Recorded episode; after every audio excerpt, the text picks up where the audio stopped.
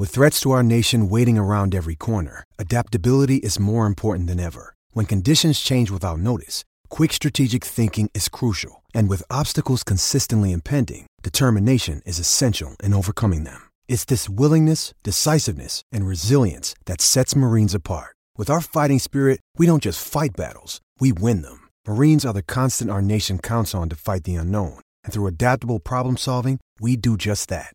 Learn more at marines.com.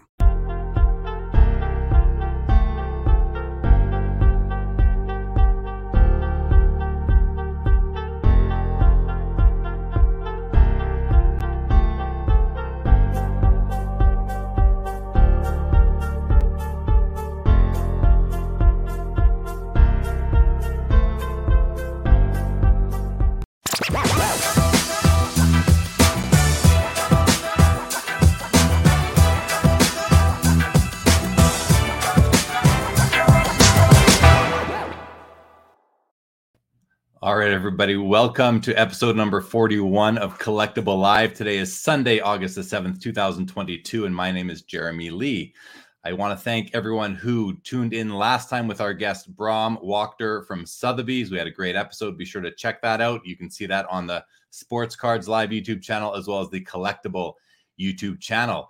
But let's get to this week's episode and bring out this week's guest. He's the principal of the Mint 10 Investment Fund. Warren Laufer, welcome to Collectable Live. Hey, Jeremy. Thanks for having me. You are welcome. It is it is great to have you. We are going to start off the show. We'll have an interview for the first part, and then we will go over a few of the IPOs on the Collectable platform. And to everybody watching in the chat right now, welcome to the show. Be sure to post your questions, your comments in there, and we will get to as many of them as we can. Warren, before I jump in with the leadoff question, I just want to say it was great to see you at the National. I saw you at Bleecker the Monday before for the layover event. Um, Got, Got a rep Bleecker all the time. Very nice, very nice. It's uh, what a great week we all had um, at the show, being able to just see all these all these people that you that you see on social media, you know through your various connections, and then you see them in person. It was a great time. Did you have a good week overall? Had a good week exhausted, still recovering. Uh, takes a couple weeks to get over a week like that. It does. It, it really does. All right. Before we get into the first question, I will say hello to we got Jeremy Allen in the house from Collectors Leave. What's up, Jeremy? Good to see you. Rocco Rosado, good day to you. We got Eddie from Investicard. And yes, we are live. Eddie, Jake Dahl, what's going on? And studio. Yes, thank you. Lots of content this week on the Sports Cards Live channel. All Valley, what's going on? Justin Vick is here. Good to see everybody. Welcome to the show. T Dot, what's going on? Good to see you as well. Warren, let's start off with how did you first get into the hobby? Let's go right back to the beginning.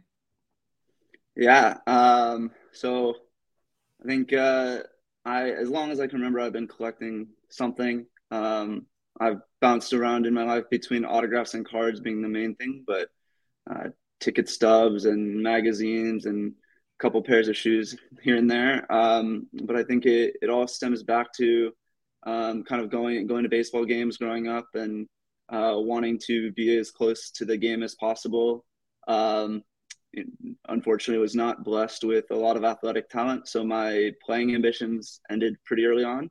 Um, but yeah, when I was really little, I got a few autographs. Uh, my first autograph was from Bobby Hamelin, who was the rookie of the year in, I think it was 1994. His mom was my preschool teacher. Um, so he came and gave me an autograph, and it kind of took off from there.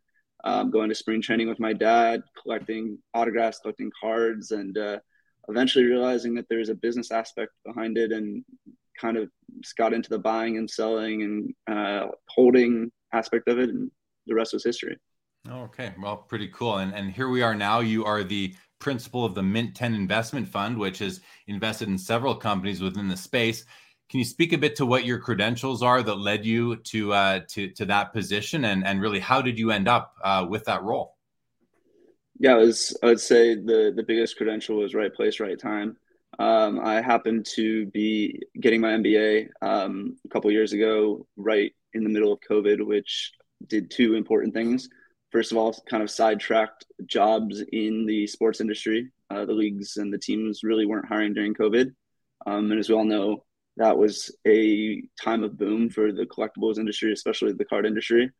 Um, and I got paired up with my partners at Mint 10 through one of my friends in business school. Um, and so got together with my partners, Carter and Courtney Reum and Scott Keeney, uh, AKA DJ Skee. And uh, kind of with my background, having been a collector and also um, with a fresh MBA, um, was kind of what they were looking for um, in terms of somebody to run the fund. And what I was looking for was a way to kind of stay close to the sports industry. So it was just really good timing and uh, a lot of right place, right time. Did your did your experience with cards and autographs help you to uh, to gain their their I guess their their confidence in you as someone who understood the hobby? hundred percent. Yeah, I think the probably the most important thing was the first time I got on a call with uh, DJ Skee he he had just started doing uh, his project uh, 70 cards which was the the second set of the artist renderings of, of cards with Topps. and i had uh, the year before worked on a, a card set an autographed edition of the project 2020 cards with mike trout. And so he immediately kind of had seen those going around and i think that added a lot of credibility and trust from the very beginning. So can you speak a bit to what the mint 10 fund is um, in terms of a little bit who are the who are the the key investors in mint 10 if you can disclose that? And what is its mission or its mandate?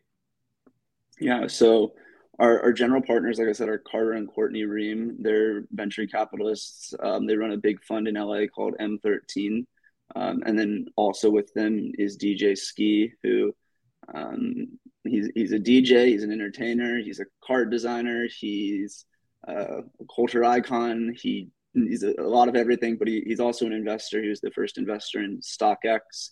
Um, he's got a, quite a big um, card collection himself, so he he'd been in it for a long time. Um, Mint 10, kind of the the idea behind Mint 10 was to do two things.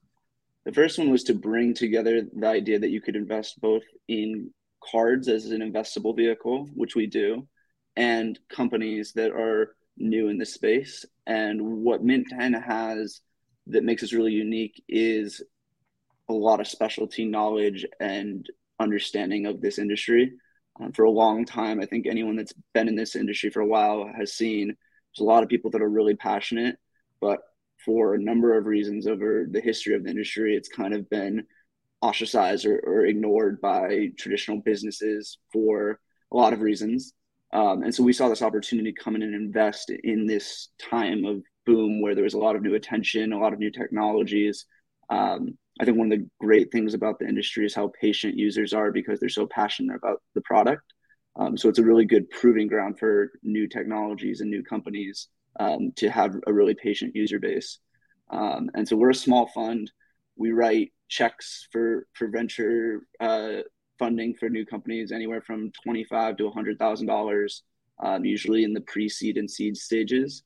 Um, and then we really just try to provide as much expertise and advice as we can to those founders as they try to scale their business. So is is twenty five thousand then the sort of the minimum that you will look at investing in a new company? Yeah, and, and honestly, usually that's the smallest that a company would want to take. Um, a, lot, a lot of times at these stages, most traditional venture capitalist funds are writing checks in the two hundred and fifty thousand dollar range. Um, we're able to actually get into a lot of deals on the smaller check size because of the expertise that we bring and kind of the extra value that we provide. Um, and so we partner a lot with some larger funds where we'll do a little bit more of the diligence um, in terms of the research and providing our expertise to those funds who might not have a card industry special analyst on their staff. Um, and, and, they'll usually lead those rounds, usually end up kind of uh, determining some of the terms of the deal. And we get to luckily kind of ride in on that and, and write smaller checks and continue to kind of advise those companies. Right on. So what when you're looking at a new company, if, if you you spot a company and you approach them or a company reaches out to you because they know that you guys are investing in this space, what are some of the key factors that you're looking at within these companies to decide that, you know, yeah, we can we we believe in this, we want to make an investment in it. Um, and uh, and I'm, I want you to kind of think about your answer in terms of if there's anybody watching right now who is looking to start a company or they've started a company now they're going to start looking for their first round of of raising capital what what do you want to see when you're looking at these new companies? I think the first most important thing is just trust in in the founding team and and the people that they've hired. The the truth of the ma- matter is for an early stage company is things can change really quickly. Their business model and their business plans and, and even the macro environment can change a lot. So the most important thing for us when we're investing in an early stage company is this just that we trust that the founders are are smart and honest and they're going to work through the problems because all of these companies are going to have challenges and roadblocks in the way. And then I think the second thing is looking for problems that need to be solved in this industry um, because a lot of times we see the same kind of low hanging fruit gone after over and over again because it's the low hanging fruit. Um, but typically, the bigger companies in the space are able to build that themselves. And from a venture side, we really want to invest in companies that are going to be able to grow 10, 15, 20x um, because that helps us with our probability of having success as a fund. Um, and so, in order to have those kind of growth multiples, you really have to be doing something either completely new or doing something that's already been done in a completely new and innovative way. Right on. So, can you talk a little bit about some of the companies that you actually have invested in and even go through the complete list? Uh, pull it up, think about it for a moment. Before you do, I want to go to a couple of comments. Uh, we've got John here, the basketball guard, basketball card guy says, uh, I think you should rename it the Gem Mint Tenor Pristine Fund. Uh, John Wee, who's one of the founders of Center Stage, who I do know that uh, that the Mint 10 Fund is invested in, uh, says that we got to send you something for your walls when you're doing these interviews. Uh, Pittsburgh is in the house. That's Anthony, who is also, I believe, uh, part of one of the teams of one of the companies that you are, you guys are a part of now as well. Uh, he founded was one of the founders of the Transparent Grading team, uh, grading company, and now I believe is working very closely with Arena Club. We'll talk about that later. And then uh, Joe M says, Warren, there's a ton of new tech moving into the hobby. Where do you see the biggest opportunities in the next 12 months? So, um, why don't why don't you just why don't we take that question right now, and then we'll come back to talk about the companies that are that are in the fund already. Awesome. Uh, yeah, it's a really good question, and I think it's changed a lot over the last 12 months because 12 to 16 months ago there was a ton of different opportunities and I, I feel like i was seeing a new idea every week or so that was really cool and innovative. Um, I think the main focus that, that we're looking at now is data um, and pricing data. And the reason why pricing data is so important is that it's going to be the basis for everything else that are kind of the larger goals that, that people in the industry and the businesses in the industry have. Um, and, and so what I mean by that is if you want to be able to get into lending against these collectibles as assets, if you want to be able to get into insuring these collectibles as assets, um, if you want to be able to do anything like that, it's really important that you have basically high frequency live data as much as possible. Um, and, and that's the beauty of cards is that with the advent of grading, we have the indexability of the cards. So a, a PSA 10 is a PSA 10 if you have two of them. And so you know that the price should be relatively the same across those two. And that allows for a lot of other businesses to build on.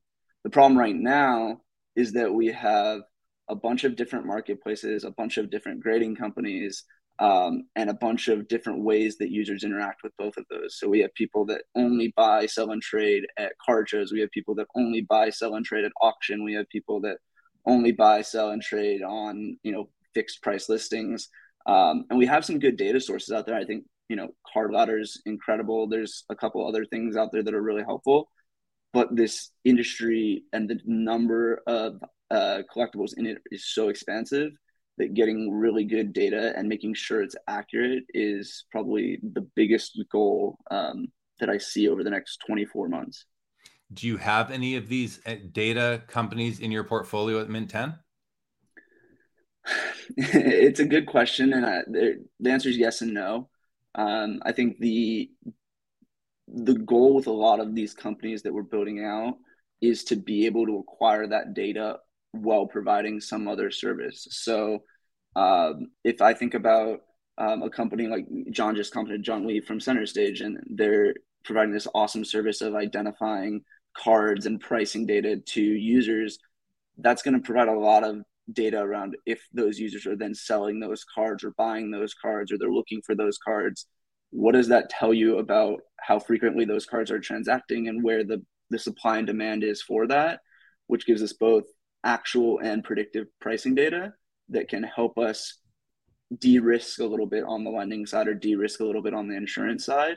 Um, I think we're invested in Collectable as well, and I think one of the really interesting things about fractional is that it has the ability to provide really high frequency trading um, that that gives really consistent pricing, almost like the stock market, which I think could be really valuable long term the only problem is you have to really expand the the number of assets and make sure that users are using it frequently, and that's going to be the biggest growing pain in the fractional industry. I was going to ask you, um, and I ask every guest on Collectable Live, is what are your thoughts on fractional investing and, and where it sort of fits in within the overall hobby landscape? And it seems to me like your your, your answer would be partly data, but can you just sort of uh, expand on on that question and maybe round out what your answer would be? Yeah, we had a lot of really interesting, good discussions about this at the national last week, and I think everyone is still kind of trying to figure this out exactly. I think when fractional came about a couple years ago, it was everyone was really excited about what it was going to do, making you know high end more affordable. Um, and then we ran into these liquidity issues where people couldn't necessarily sell for the same price that the asset would be on a off of a fractional marketplace which ended up creating a lot of other factors that did weird things with the pricing on on these platforms.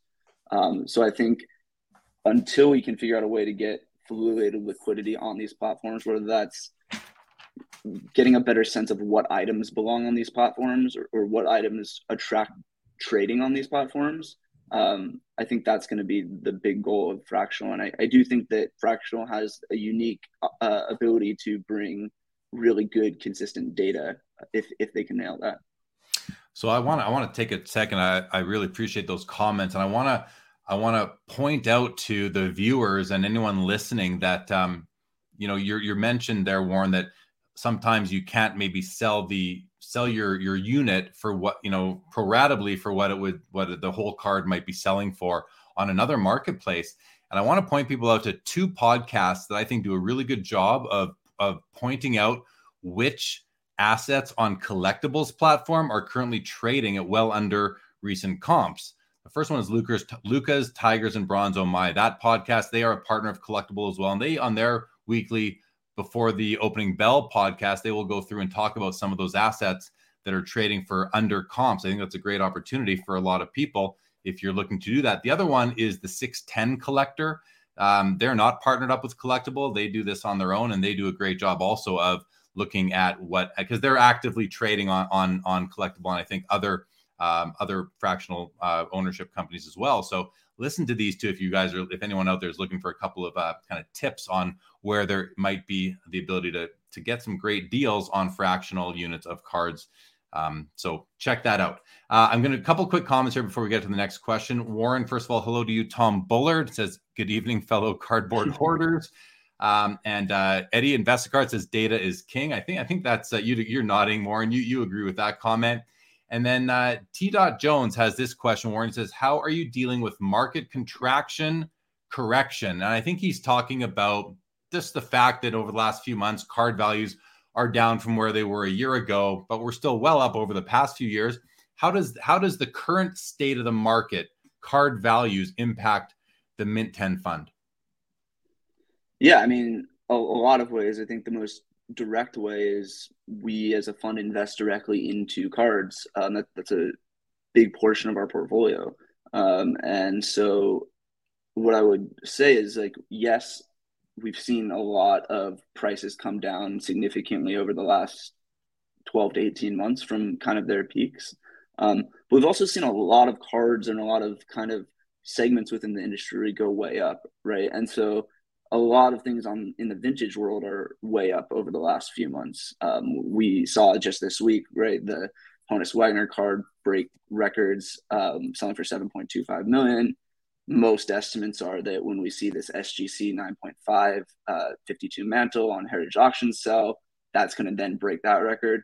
So while we do see a contraction on a lot of kind of different areas, we're seeing this now boom in vintage. And, and we take that back a little bit and we saw kind of a boom in numbered parallels. Um, before that, we saw kind of the wide boom um, across the industry. And some of that's really predictable if you kind of keep your head on your shoulders and look at things that are happening. So, you know, we had a lot of the grading companies were overwhelmed with volume in kind of the midst of the, the lockdown. And so it was kind of predictable that we were going to see these pop reports skyrocket, which was going to obviously, as supply goes up, prices are going to fall. Um, but then we saw this movement into other areas, and now we, have seen this movement into vintage, and we're seeing, I think, movement into um, you know whether it's tickets or, or other collectibles as well. Um, so, so just kind of start by saying that, and I think directly to the question, how are we dealing with it? Trying to be ahead of of these movements because the the contractions are segmented, but there are also segments that are expanding. And if we can stay ahead of where the contractions are happening and, and focus on what's expanding, then we can kind of continue to to be ahead of those issues. And and so far we have done a, a, pretty good job of that. Good. Okay. Thanks for the question, uh, T. Dot Jones. I want to. I think I said earlier one of those podcasts was the six ten collector. It's the six one five collector. If you are looking on your various uh, podcast platforms, again the six one five collector. Um, let's talk a bit about some of the companies that are in the fund now. Um, you know, I, I, put it when I was uh, promoting this episode, I put uh, there's about a dozen companies, and that was just a, a guess. Um, do you want to just kind of take us through some of these companies and what, what they're all about, and maybe a few sentences on each one? Sure. Um, and I'm going to do this off the top of my head, so I apologize if I miss a couple. Um, but I think that I'll start with the two that that we've actually now exited. So the first one was Genamint, which was a computer vision company marketed kind of as a card fingerprint. Um, and that was founded by Kevin Lenane and acquired by Collectors Universe. Um, and now Kevin's the president of PSA. So that was the first company that, that we exited. Um, the second one is a company called Knox Technologies, um, founded by Scott Roskin and Jonathan Kramer. Um, that just got acquired by Beckett. Um, so those are the kind of the two companies that have been acquired. Um, Knox was a collection management platform that has now been rolled into what Beckett is calling Beckett Collect, uh, which is part of their new branding. Um, so some cool stuff happening there. Um, Collectable, uh, as as we've mentioned, is a fractionalization platform, um, and then also a company called Templum, which is actually providing the software behind the daily trading for fractional platforms. So we've got kind of both the front end and the back end um, investments there. Um, we invested in in Center Stage. John Wee, who's in the comments, um, they've got a great app um, that that identifies cards and pricing um, by taking a, a, picture of it. Um, kind of what, what was missing when we started looking at Center Stage was this friction between buyers and sellers at shows and and you know everyone stopping the conversation to go look up comps at ebay and scroll through and and really a need for that. Um, we invested in CollX which is a similar company to center stage also identifying cards and pricing um, both for the user and then with the recent acquisition of a company called card dealer pro really helping card stores and large scale dealers getting their uh, cards identified and, ready for sale, and, and they're going to be launching their own marketplace uh, here shortly. Um, we invested in Whatnot, which I think anyone that was at the National is aware of now, but the live shopping um, company, uh, as well as Loop, which is also a live shopping and, and content company. Um, we invested in a company called uh, Magpie, um, founded by Catherine Harrison, which is really trying to help people connect their collectibles and, and alternative assets as a whole to their kind of mainstream financial portfolios. So whether you think about that as an insurance aspect or appraisal, um, or even uh, from an estate planning standpoint, making sure that if you're a collector and your kids aren't a collector uh, or aren't collectors, how do they make sure that your collection doesn't get sold to Goodwill or um, you know, get pennies on the dollar for that. Um, Altan Insights is another company founded by Russ Lieberman, which is aiming to uh, be kind of the Bloomberg, the data pricing company um, of the industry, not only sports collectibles, but all alternative assets collectibles. So watches and collectible wines and whiskeys um, and that kind of thing. Um, we invested in StarStock, which originally was doing uh, a lot of you know raw card sale has pivoted a little bit more towards breaking as of late.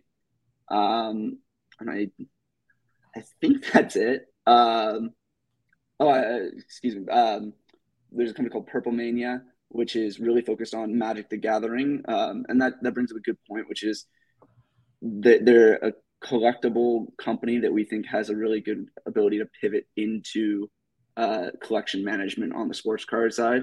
So sometimes we'll invest in a company even before they get into the sports collectibles world because we see a path into the sports collectibles world for them. Um, and I guess that that would be, and I, I know this is probably going to be at your next question, Jeremy, but that's how we actually ended up investing in Whatnot back uh, a couple years ago. Um, a lot of people don't realize this, but Whatnot wasn't doing live breaking in the beginning. They were actually focused on pop Funko figures um, in in the very beginning, and as we invested in them, they were just starting to get into the live car breaking and things like that. As you list off all these companies, you know, I've been doing interviews on Sports Cards Live for over two years now, and I think I've interviewed the founder of each and every one of those companies, except for Altan Insights. Haven't had had Russ on yet, but I, I actually met him uh, last year at the National, and he, you know, kind of said he'd come on, so I got to reach out to him again. And uh, the company behind the fractional software, um, as well as the Magic company, but it's always fun to hear uh, you, you know, hear you speak about all these people that I feel like, like I, I know. Um, so you you have investments in Center Stage and CollX, which are similar companies. You have investments in Whatnot and Loop, which are I to my from my perspective direct competitors. How do you, as an investor, sort of manage and reconcile being invested in two companies that are potentially competitors uh, with each other? Yeah, it's not um, it's not always super straightforward. I, I guess I would say that. Um, I think there's a couple ways that we go about that. The first one is that we're a very niche venture fund, right? We're investing only in the sports collectible space. And of those 10 or 11 companies that I just listed off, I would say three or four of them already in the two years that they've been around are, are already doing something slightly different than what they were doing when we invested in them. So we don't always know exactly at a pre-seed or seed stage what a company is going to be doing in, in six to eight months. Um, so sometimes they get closer than than we expect them to or necessarily want them to and, and sometimes they kind of diverge as well and sometimes we think that companies are going to be a lot closer um, competitors than than they actually are um, but i think when it comes down to it is the things that i always tell founders if they they have concerns or even if they don't is the first thing is if we've invested in your company we're investing in your company and we want you to be successful. Um, just because we've invested in another company that does something similar or might even you know you might view as competitor we might view as a competitor doesn't mean that we want you to fail and them to succeed. We we want to grow this industry and, and have the smartest minds building the best infrastructure for that and that's why we invest in, in these companies. Um, i think the other thing is we we do advise companies but I think a lot of people think we have a lot more sway or say over certain things or the way that companies handle their, their businesses or even insight into what they're doing. Um, so once we make an investment, um, if we have any type of, you know, special intel into what a company is doing, that's just a, a place where we have to exercise some discretion and, and not share that information across teams. But I would say that's that's a really rare issue that, that doesn't come up a lot, just because everyone's thinking about their businesses in a little bit of a different way, um, even if they kind of come across as competitors. That, that's a phenomenal answer. I just want to say I'm I'm, I'm impressed by that, and, and kudos to you for uh, for having that approach and being able to be sort of transparent with your founders. I think it's important. It must make them feel good to know that yeah, even though you're even though you've invested in someone that we consider to be a competitor, you still have our best interest in hand, and you're not going to share our trade secrets with our, with what might be our competitor. So, uh, good on you, good on you for that. I think it's the only way to do it. Um, there's a comment that just came up here from Joe M. He says, Warren, have you started to look into all of these new tech grading companies? Do you believe the market is ready for tech grading? So let me just preface this by saying when he says all of these new tech grading, there are several that have, that have sort of there were two that that I I discovered at the at the Mint Collective in Las Vegas back in uh, back in March. And then, of course, I've worked uh, I've worked closely with the Tag Grading Company on uh, did a series of five episodes on my on Sports Cards Live with them. And then one company you did not list when you went through all the companies you're invested in is Arena Club, which is another company that is coming into the tech grading space. Um, they have, I believe, they they acquired Transparent Grading Team, which is uh, where Pittsburgh is. Uh, this gentleman right here. Uh, congrats to you on that, uh, Anthony, and your team. Um, so, with all that said, uh, let's get back to the question that Joe put out, out there. Is I mean, you know, Joe says, you know, uh, do you feel that the hobby is ready for it? You've obviously you've invested in in Arena Club. Um, you're familiar with Tag. I've told you all about Tag grading. So let's get to to Joe's question specifically. Um, sorry, not Joe, not this one here. This one down here, where he says, uh, "Do you believe the market is ready for what he's calling tech grading?" Yeah, it's a it's a really good question, and and Jeremy, you and I have had a lot of discussions about this. I I think the market may be ready, and I know that's a bit of a cop out, but I think when we think about what we've seen in the last, I mean, even taking it back to kind of the beginning of grading, which maybe you know 30 years ago when when grading started to really get big, um, it the first the first kind of transition went from the, the old dealers and collectors having to decide if they were going to adopt grading. And, and a lot of them haven't. I mean, it's one of the most interesting things to me walking around the national or some of the bigger shows is some of these dealers that have been dealers for 40, 50 years, some of the, the guys that have a lot of vintage stuff out there, their cards aren't graded. And it's not anything, uh, you know, negative. It's not, you know, some of these people that are trying to pull one over on you. Some of them have literally just not graded their cards because they don't believe in it. Um, but what we saw there was this obviously big adoption of grading. Um, and for a couple of the reasons I talked about, the, the indexability of pricing, um, the comparability. Um, and so now I think we've reached this point where a majority of the industry thinks that grading is, is really important. Um, and we look at this kind of the historical grading. And so I'll focus on maybe like what I would call the big three. And I, I know there's a lot of other new and up and coming companies that are doing some really cool things, but I'll start with PSA, Beckett, and SGC. And the consistency between them is okay. It's not great. And it leaves the collectors with a lot of guesswork to be able to fill in the gaps. And then even within them, something that we've all seen, and it's kind of the elephant in the room, is even within those companies, they're not always consistent. There, there was especially during the lockdown. I mean, there were people that had whole businesses around buying up PSA nines and cracking them and trying to send them back in and getting PSA tens and just finding an arbitrage opportunity there. And I think thinking about all these things for growth in the industry and the things that we're talking about for investing long term, that problem has to be solved before we can really grow into a more institutionally financed industry. Um, and so that's why I think the market is ready. The reason why I have concerns is that we've had a lot of these new uh, tech enabled grading companies come to the market in the last couple of years, and some of them have been better than others. Um, some of them have been worse than others, and some of them have been just as probably worse than than anything that we already had. And so there's a lot of trust issues with users right now, consumers and, and people that want to get their cards graded.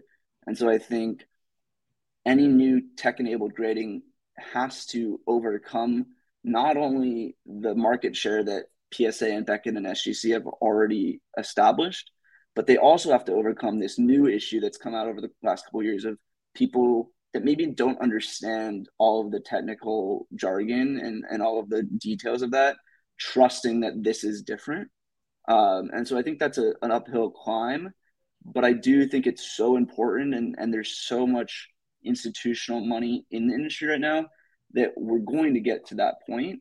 Um, it just is a matter of how long it's going to take because it might be one of those things where we we have a lot of friction in the beginning and then at some point it just kind of snaps into place and, and we, we realize eventually if you're going to be spending tens of thousands, hundreds of thousands of dollars on a card, you want to have a lot more information about it than just a single number that you don't really know exactly how it got there or whether or not that's consistent.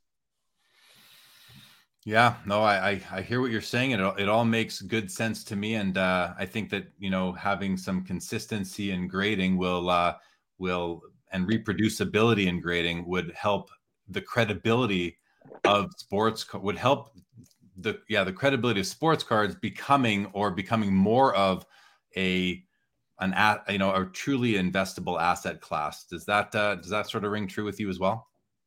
hundred percent. Yeah, I think that that we have to get rid of some of this uh, these trust issues. I mean, if like I said, collectors are by default a little bit more patient and a little bit more understanding of some of these issues than your average user because we're so passionate about this stuff.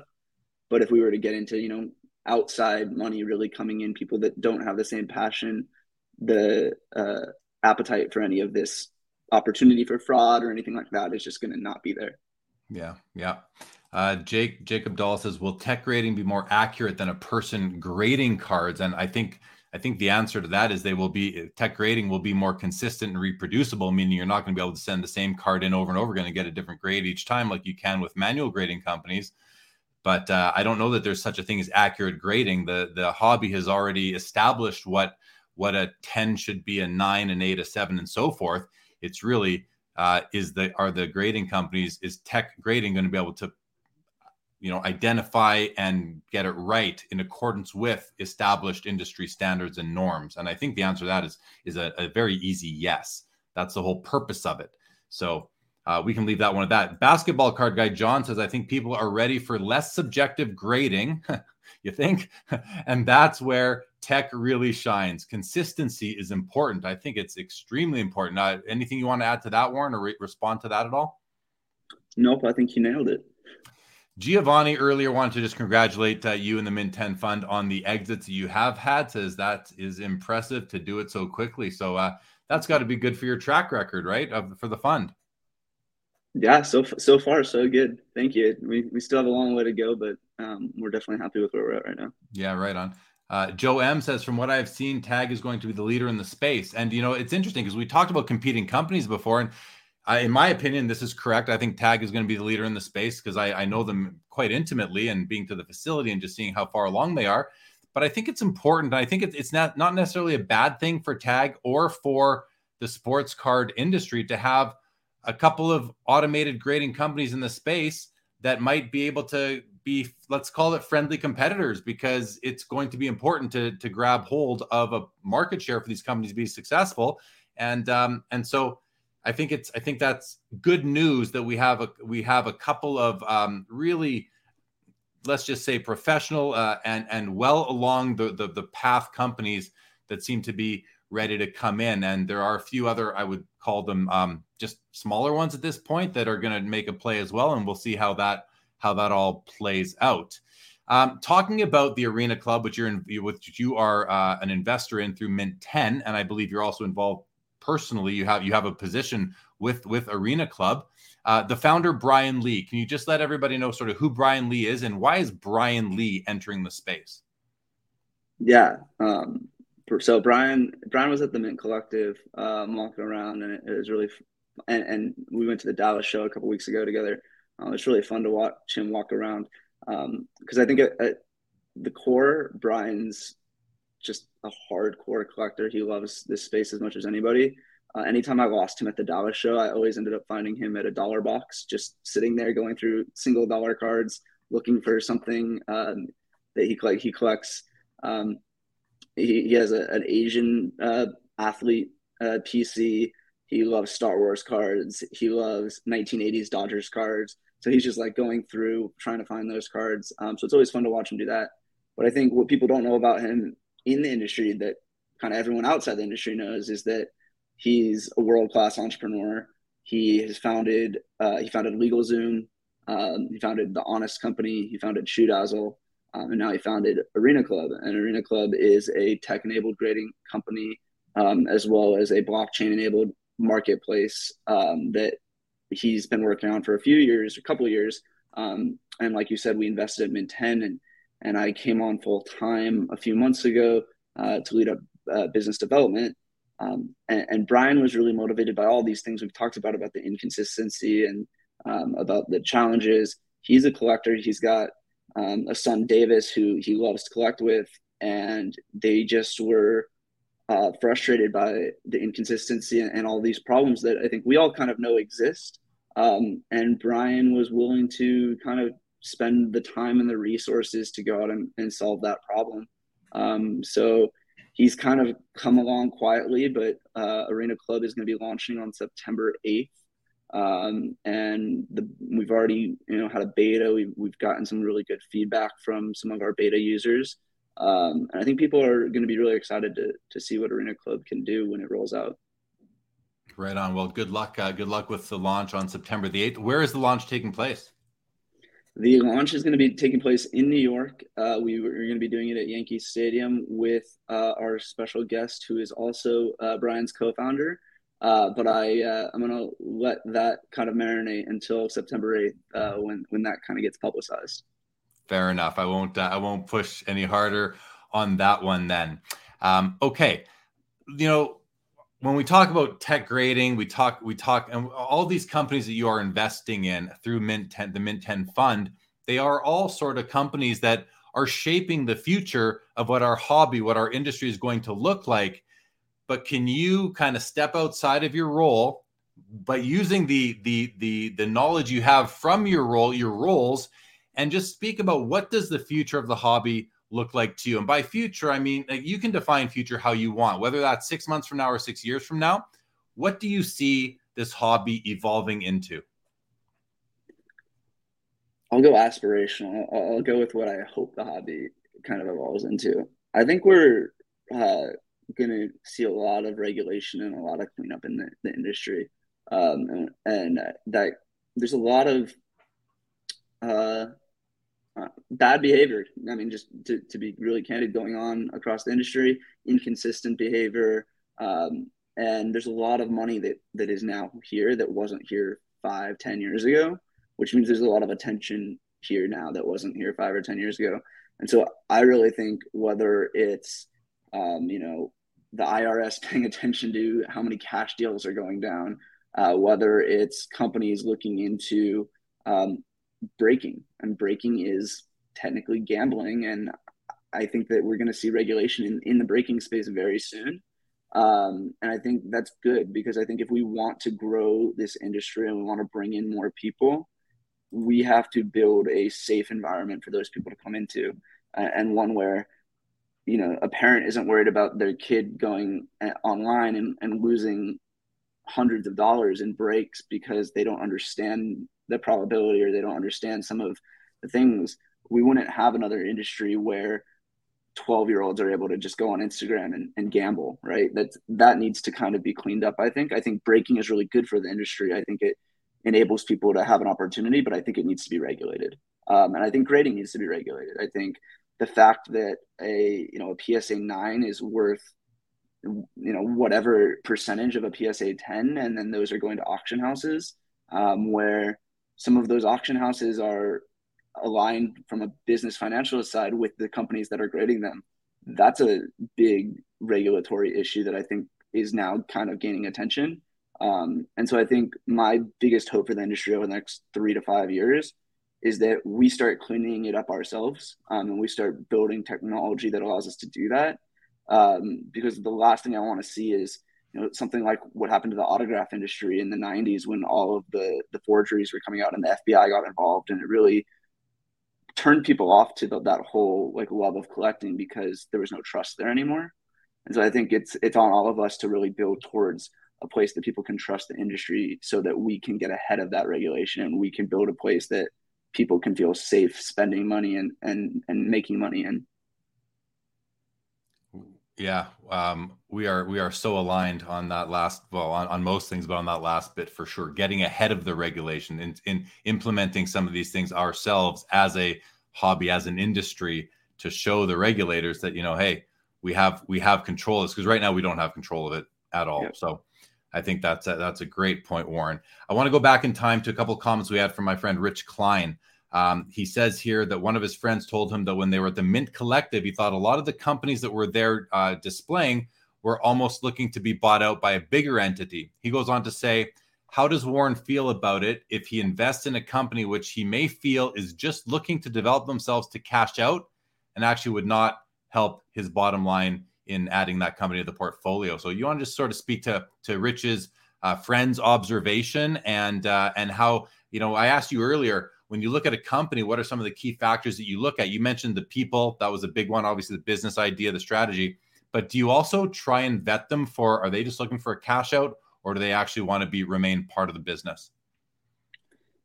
Yeah, it's a it's a really good question. I think uh, just I just want to clarify that last point that if a company gets acquired for more money, you know, from a valuation standpoint, for a higher valuation than where we invested as a fund, we do benefit from that, um, right? There, there are other ways for us to benefit from investing in a company than simply them, you know, going public or, or you know, having dividends and things like that. No different than any company on the stock market that doesn't pay dividends, right? You're you're talking about future value being priced into that valuation. Um, so it's not always the worst thing. Um, I think both the Genamint acquisition and the Knox acquisition were pretty quick. I mean, Genamint happened within months of our first investment. Um, and Knox happened a little over a year after our investment there. Um, I don't think it's a, a, negative, to be honest with you. There are we're a very niche industry. We have Mintenna are a very small fund in comparison to the Andreessen Horowitzes of the world. We're not going to be able to follow on and, and kind of lead these investments all the way through an IPO. Um, and this industry is just simply still not that big. So very few companies in this industry are going to be able to scale to the point of uh, where an IPO might make sense. So um, what I don't want is a company that's looking to sell from the moment they kind of start, but looking at exit opportunities is not only smart but but kind of the right move in this industry and so um, you know there's there's definitely targets. There there's m&a targets um, and and they're pretty obvious right? It's ebay collectors universe uh, beckett um, those are those are the main fanatics obviously. Those are the main companies that are doing m&a deals right now. And this ecosystem kind of exists for a reason and that is that that's more efficient than fanatics trying to develop these same technologies or these same businesses um, the reason the M&A works is because these bigger companies can buy these companies um, and get their knowledge and, and their development and their team and their users and all of that thing, those things. Um, so overall, um, as long as they're not looking for an immediate cash out, um, I think it, I think it's just a, a, smart way of looking at it. We I never thought Whatnot was going to be a 3.7 billion dollar company. That shocked all of us. I'm excited that it is, but I would have always thought that Whatnot could be acquired by a bigger marketplace. Um, and now, obviously, that's probably less likely.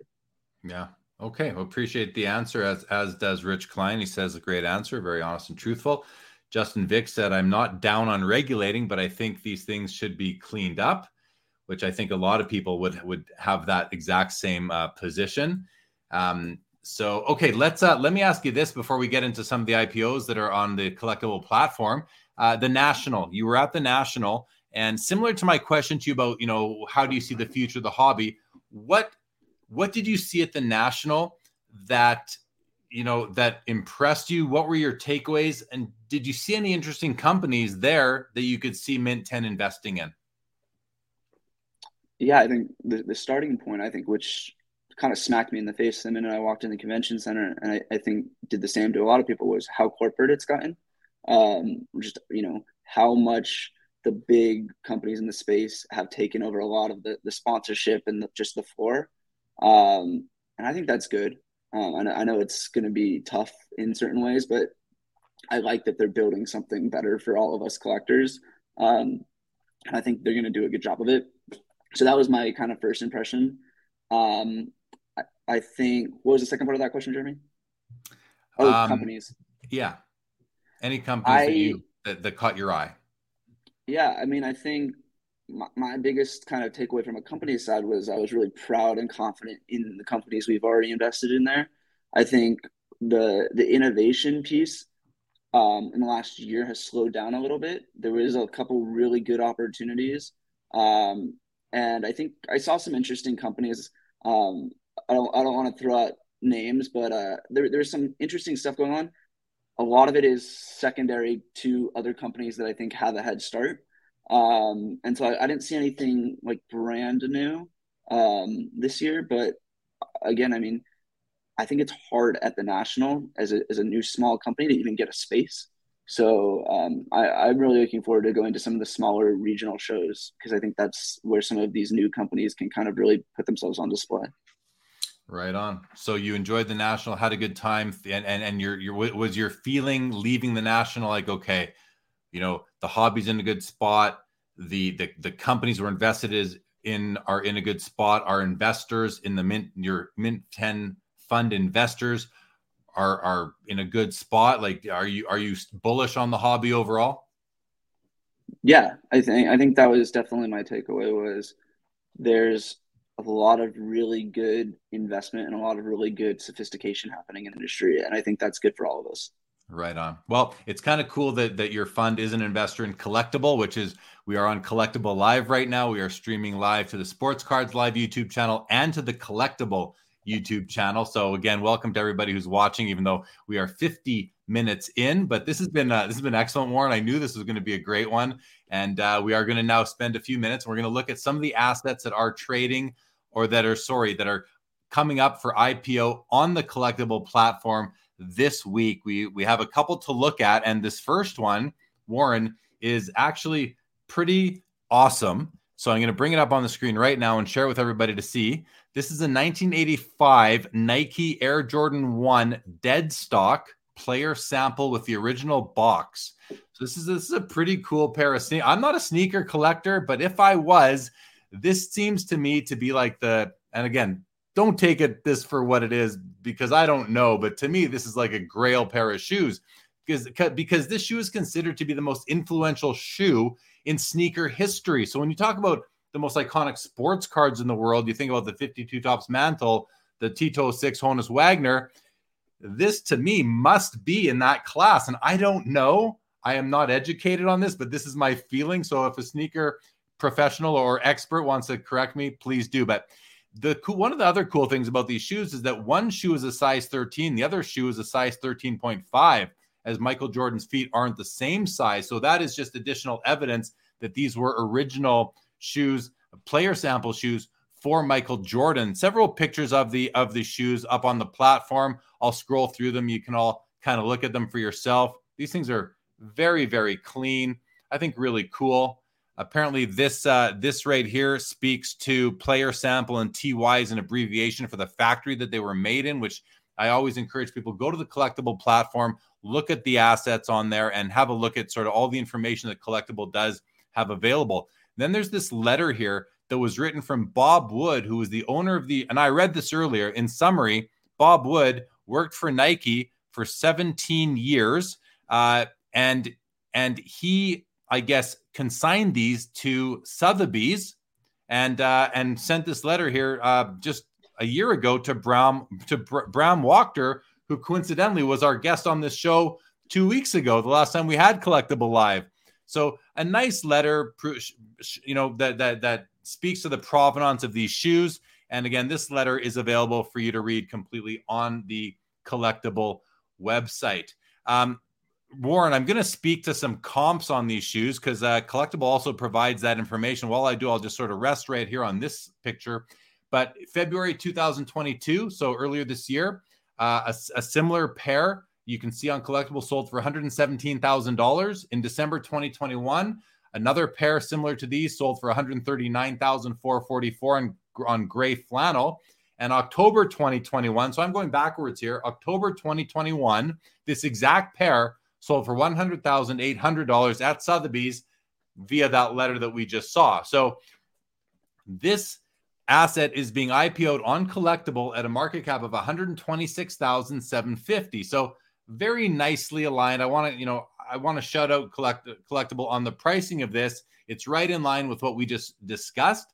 9.1% of the uh, equity in these sneakers is being held by is being held retained by the consigner and the and it is going live on the platform this Wednesday, August the 10th at 8 p.m. Again, for a total value of $126,750. Warren, I mean, I know you I know you can't speak to the investability of a specific asset, but what do you what do you think of this particular offering? I mean, first of all, I think it's really cool. Um, I think two things that stand out to me that that make me like the, the listing are one, a majority, a large majority of of the asset is being offered, which I think lends itself to a lot more trading down the line, which is something we talked about that, that I think the fractional platforms need to really start focusing on is, is getting a lot of trading going on on their platforms. And then I think the other thing is we talked about this a little bit um, with, with Collectable at the national, but having the liquidity at the high end, meaning the ability that someone could theoretically come in and buy this whole asset, which allows us to have a little bit of a tie to to the non-fractional market um, and I think both the price, um, you know, it's high. I, I, don't exactly have the money lying around to go buy these shoes, but there are people that would want to and people that could. I think that's really important to keeping an honest uh, marketplace, an honest comparison. So I, I think that's a really cool listing. Yeah, same here. I appreciate those insights as well. I want to go to one comment here that came in from the crowd. James uh, asks Does Collectable tell you who owns these items up for fractional? Um, well, I don't think that they do. I'm not 100% certain on that, but it would almost be, I would think, because they're retaining ownership. I don't think that they also would tell would tell the marketplace who all the unit holders are either. I think that might be a, a privacy issue, if, if, nothing else. So um, I, am going to assume the answer is no, James, but uh, you know, someone from Collectable could definitely answer that one uh, better. Warren, do you have any insight into that? I don't know off the top of my head. I don't think so, though. Um, yeah, same with me. Usually, in the at least in the press releases, I think it's usually anonymous. Yeah, yeah, but uh, but it is, it is nice that you do know what it what percentages they are hold, retaining. I always find that to be very interesting, and it lends a bit of information to me on just how how you know obviously there are other factors at play. Some people need the money, but in in you know it does it may be an indication of how much they believe in the asset. If they're willing, the more they want to retain, the more they believe in it.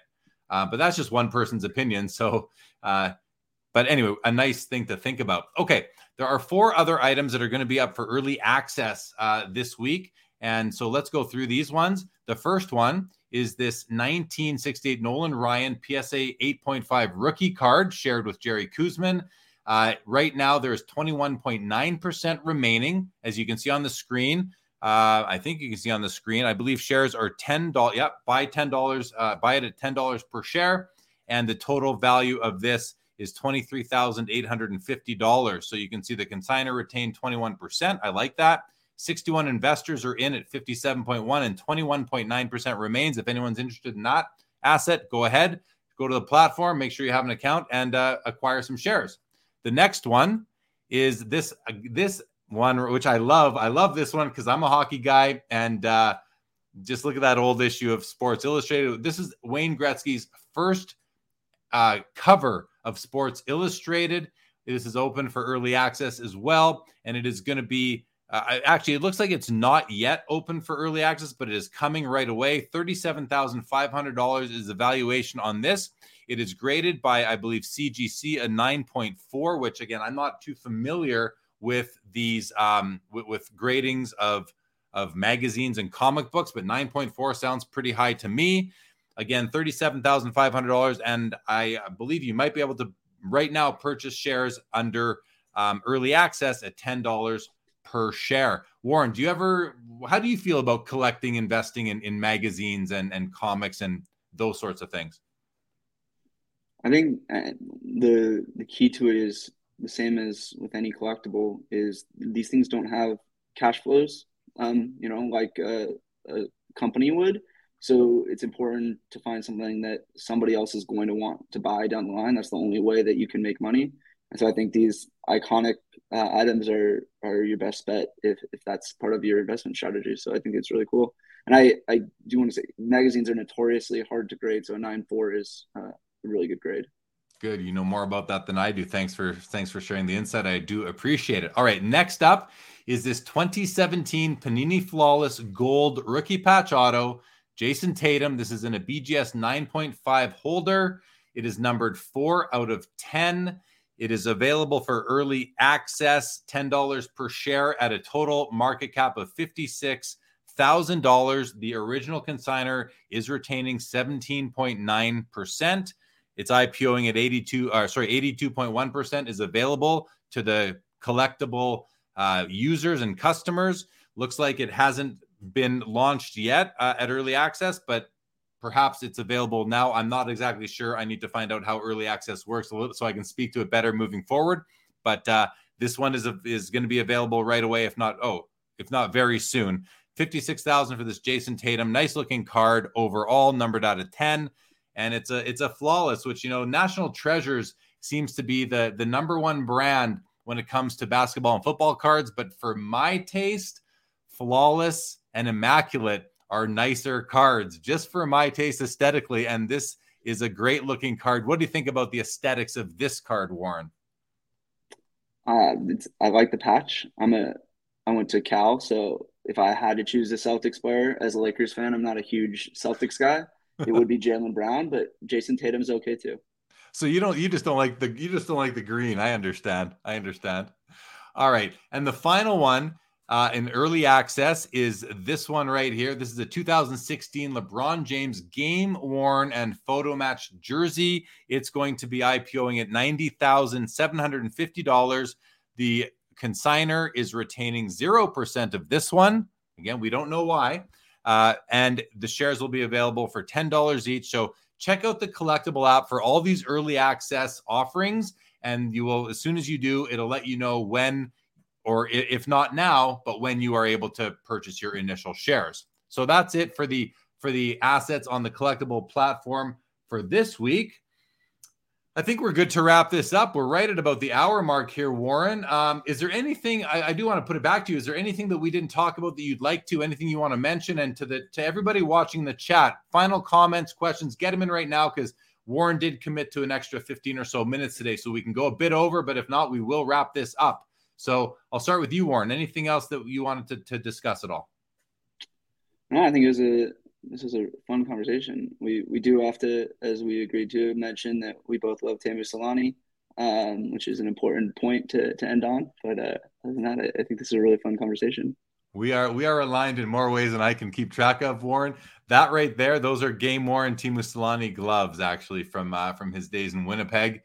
Uh, okay, well, Warren, thank you so much for for joining Collectable Live this week. Uh, shout out to Ezra for for getting you to come on as a guest. This was one that I was looking forward to, and uh, just great to spend time with you. Everyone in the chat, thank you for your questions and comments, your engagement.